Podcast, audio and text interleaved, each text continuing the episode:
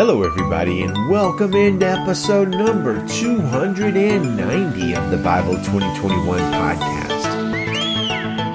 We are reading John chapter 3 today, and our focus is on what does it mean to be born again? How can I be born again? And you know what? This is such an important topic. Let's just go ahead and jump right in. The Pharisees, Jesus' greatest enemies, right? Well, sort of. The Pharisees did indeed oppose Jesus quite frequently, but the Pharisees weren't the enemies of God all of the time in the New Testament. In the book of Acts, for instance, a group of Pharisees defend Paul when he's brought before the council because the Pharisees believed in angels, spirits, and resurrection, and Paul believed in that also. As well, after the death and resurrection of Jesus, many Pharisees actually believed the teaching of the apostles and became Christians. Even during Jesus' time, there were at least some Pharisees that had a, somewhat positive view towards him, including a group that obviously didn't want to see Jesus killed, which Luke tells us about in Luke chapter 13 verse 31, which says, at that time some Pharisees came and told him, go, get out of here. Herod wants to kill you. And he said to them, You go tell that fox, look, I'm driving out demons and performing healings today and tomorrow, and on the third day I will complete my work. So I guess good on them for warning Jesus, right? And today we have probably the most famous example of a Pharisee having a good interaction with Jesus in Nicodemus, who does come to Jesus at night, probably so he won't be seen talking to him. And notice what Nicodemus says. Rabbi, we know that you are a teacher who has come from God, for no one could perform these signs you do unless God were with him. Well, he says, we know you are a teacher from God. Well, that means obviously other Pharisees believe too. And Jesus, seizing the opportunity, tells Nicodemus something incredibly important. He and we must be born again. Well, let's read the exchange. John 3 verse 3. Jesus replied, Truly I tell you, unless someone is born again, he cannot see the kingdom of God. How can anyone be born when he is old? Nicodemus asked him. Can he re-enter his mother's womb a second time and be born? Jesus answered, Truly I tell you, unless someone is born of water and the Spirit, he cannot enter the kingdom of God. Whatever is born of the flesh is flesh, and whatever is born of the Spirit is spirit. Do not be amazed that I told you that you must be born again. Well, look, Nicodemus has the reaction I probably would have what in the world does it mean to be born again? Like go get back into your mom and come out again? That's what it seems like Jesus means if he was speaking literally. And of course he wasn't. Jesus didn't speak literally all the time. In fact, I don't even know if he sp- spoke literally most of the time. The trouble is now we kind of think we know what Jesus meant by that expression. We think he simply means Oh, Nicodemus, you must become Christians. But Actually, Jesus is saying something a good bit deeper than that when he says the phrase born again. Let's tag in Pastor Tim Keller to help us understand. Pastor Keller says, you can't just say, oh, born again. I know what that means. No, you may not. You know what it has come to mean, but you don't know what Jesus originally meant by it. If you're going to understand what he originally meant by the expression, you have to not only get into the metaphor of it, but you have to take a look and see who he said it to. Let's think about who Nicodemus was. He was a ruler of the Sanhedrin. He was an older man, a religious leader, highly successful. First of all, he was extremely educated, probably somebody we would call a professor. Second, he was successful, very pulled together, and not in any way a broken man. But most interesting of all, he would have been incredibly moral and exceedingly religious. He would have been a person who, as a Pharisee, was living under hundreds of moral rules and therefore was about as moral as a person could be. Now, you may be saying, yeah, I know all about the Pharisees. They were nasty, bigoted people. Not all of them were, and not this one. When Jesus Christ chose a highly adjusted, kind, generous, pulled together and successful man, a man who was perfectly happy and pulled together, not broken. Everything about his life was probably fine and says, you must be born again. Do you know what that means?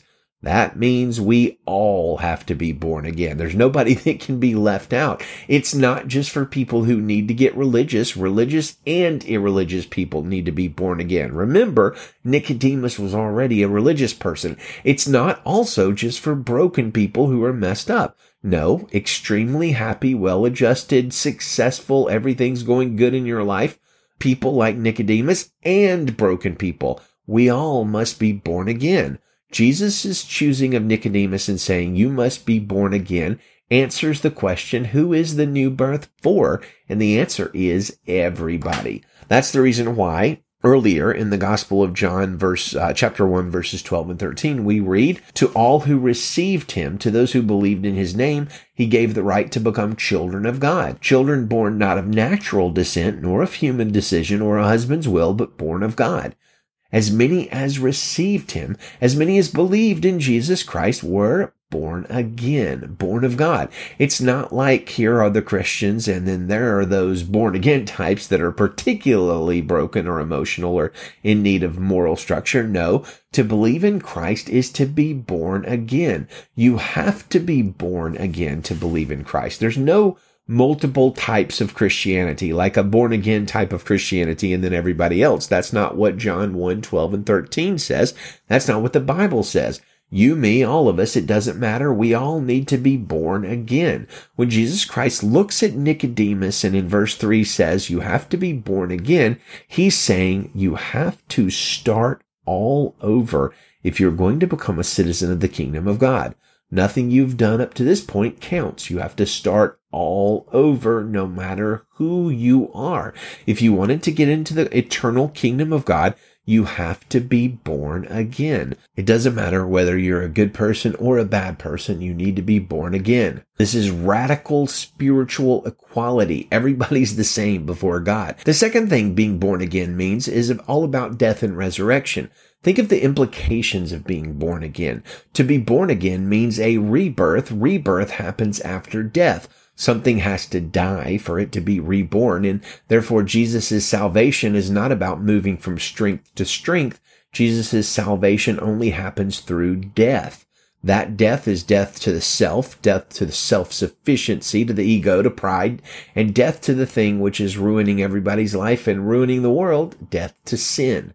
When my children were born, says Keller, they weren't born by their own effort. They were born by someone else's effort. Even in modern, modern times, the birthing process is kind of horrendous and difficult on the mom. And what Jesus Christ is saying is that when you must be born again, your salvation, your connection to God has to be a birth. He's saying it's not of your works. It's not of your effort. It's by the blood, by the labor, and by the pain of someone else. That's how birth works.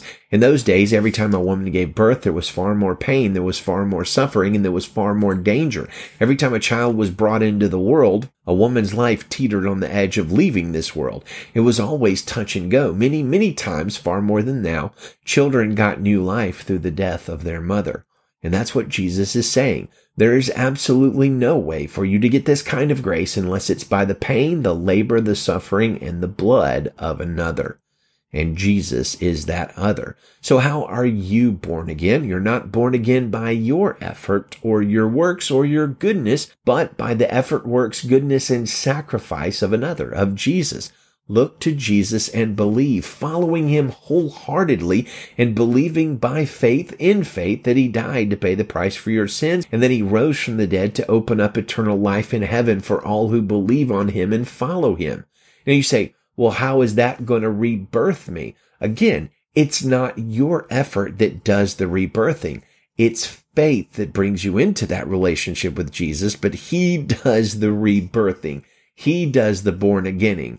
It will be a rebirth, a new beginning, death to the old, eternal, uh, death to the old and eternal life to the new. Being born again isn't simply a metaphorical way of referring to being a Christian. Being born again is rather an explanation an incredibly deep explanation of what it actually means to be saved and rescued and fitted for eternal life by Jesus. Let's read our chapter John chapter 3 verse 1 in the Christian Standard Bible, there was a man from the Pharisees named Nicodemus, a ruler of the Jews. This man came to him at night and said, Rabbi, we know that you are a teacher who has come from God, for no one could perform these signs you do unless God were with him. Jesus replied, Truly I tell you, unless someone is born again, he cannot see the kingdom of God. How can anyone be born when he is old? Nicodemus asked him, Can he enter his mother's womb a second time and be born? And Jesus answered, Truly I tell you, unless someone is born of water and the Spirit, he cannot enter the kingdom of God. Whatever is born of the flesh is flesh, and whatever is born of the Spirit is spirit.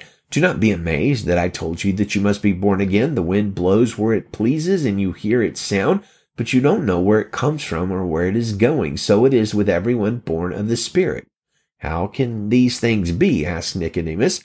Are you a teacher of Israel and you don't know these things? Jesus replied, Truly I tell you, we speak what we know and we testify to what we have seen, but you do not accept our testimony. If I've told you about earthly things and you don't believe, how will I, you believe if I tell you about heavenly things?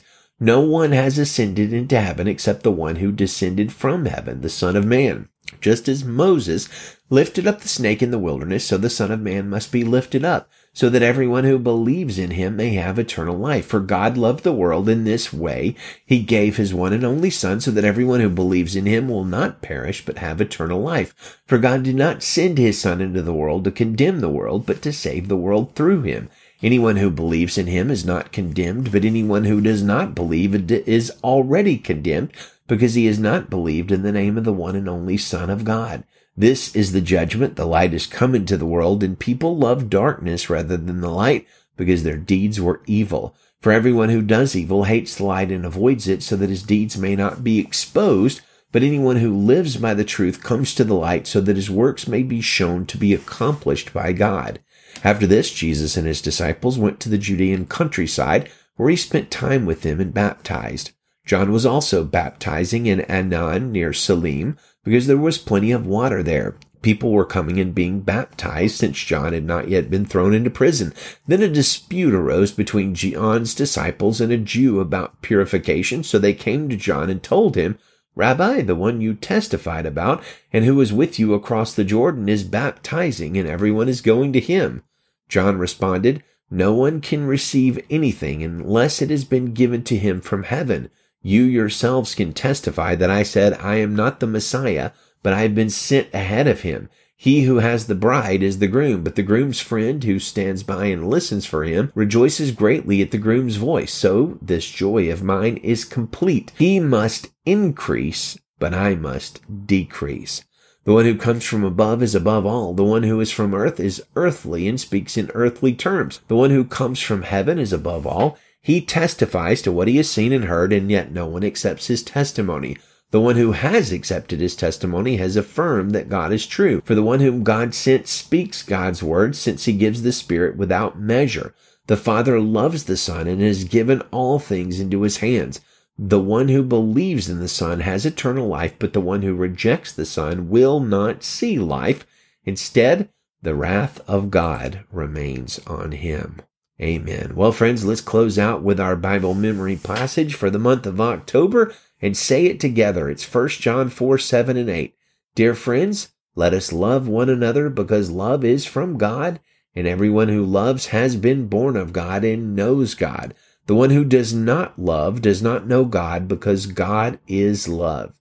Amen. Well, let's show the love of God to each other and to a needy and lost world today. Good day to you, friends, and Godspeed.